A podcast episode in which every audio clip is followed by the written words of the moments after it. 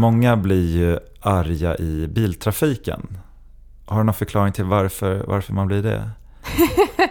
Nej, jag, jag tror att det är väldigt individuellt. Ja, det är det. Ja. Och sen tror jag ibland att vi behöver något eh, pyshål. Liksom. Och många Så vi tar sitter, ut den. Ja, vi sitter också så väldigt skyddat. Det är väldigt lätt att skrika på någon i en annan skyddad liten bubbla, den här bilen där borta. Så får vi liksom utlopp för aggressionen genom det. Mm. Det tror jag kan vara en förklaring. Sen tror jag att det finns, kan finnas massa andra, att man tänder till snabbt i trafiken. Det är ju individuellt. Ja, det är det va. Mm. För jag har, Eh, jag kunde göra det för länge sedan, för många år sedan.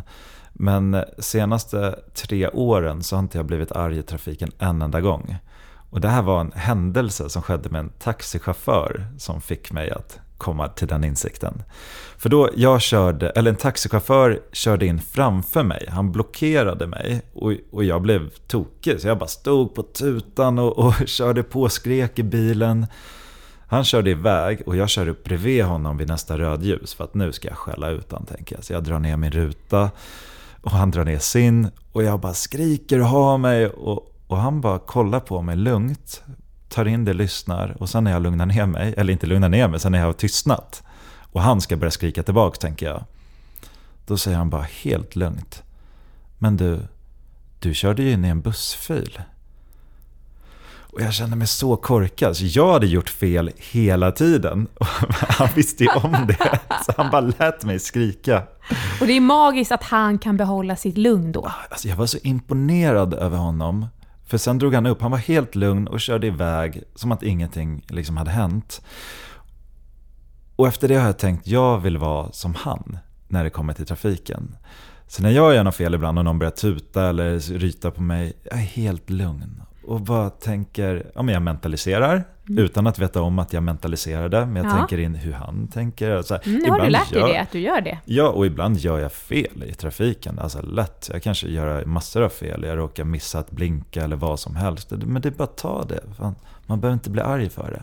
Så den ta- taxichauffören, han har ändrat hela mitt sätt att eh, liksom, köra bil eller bli arg i trafiken. Men också i, i resterande del av livet där jag tänker likadant.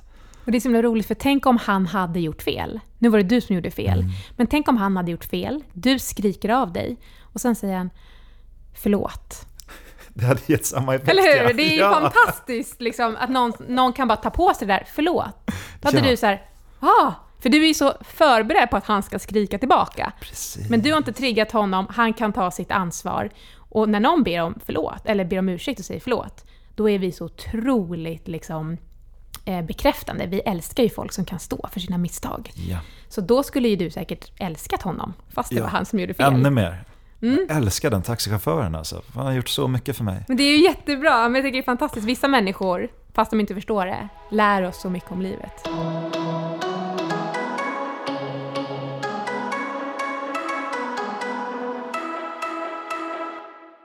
Ett poddtips från Podplay. I podden Något Kaiko garanterar östgötarna Brutti och jag, Davva, dig en stor dos skratt. Där följer jag pladask för köttätandet igen. Man är lite som en jävla vampyr. Man har fått lite blodsmak och då måste man ha mer. Udda spaningar, fängslande anekdoter och en och annan arg rant.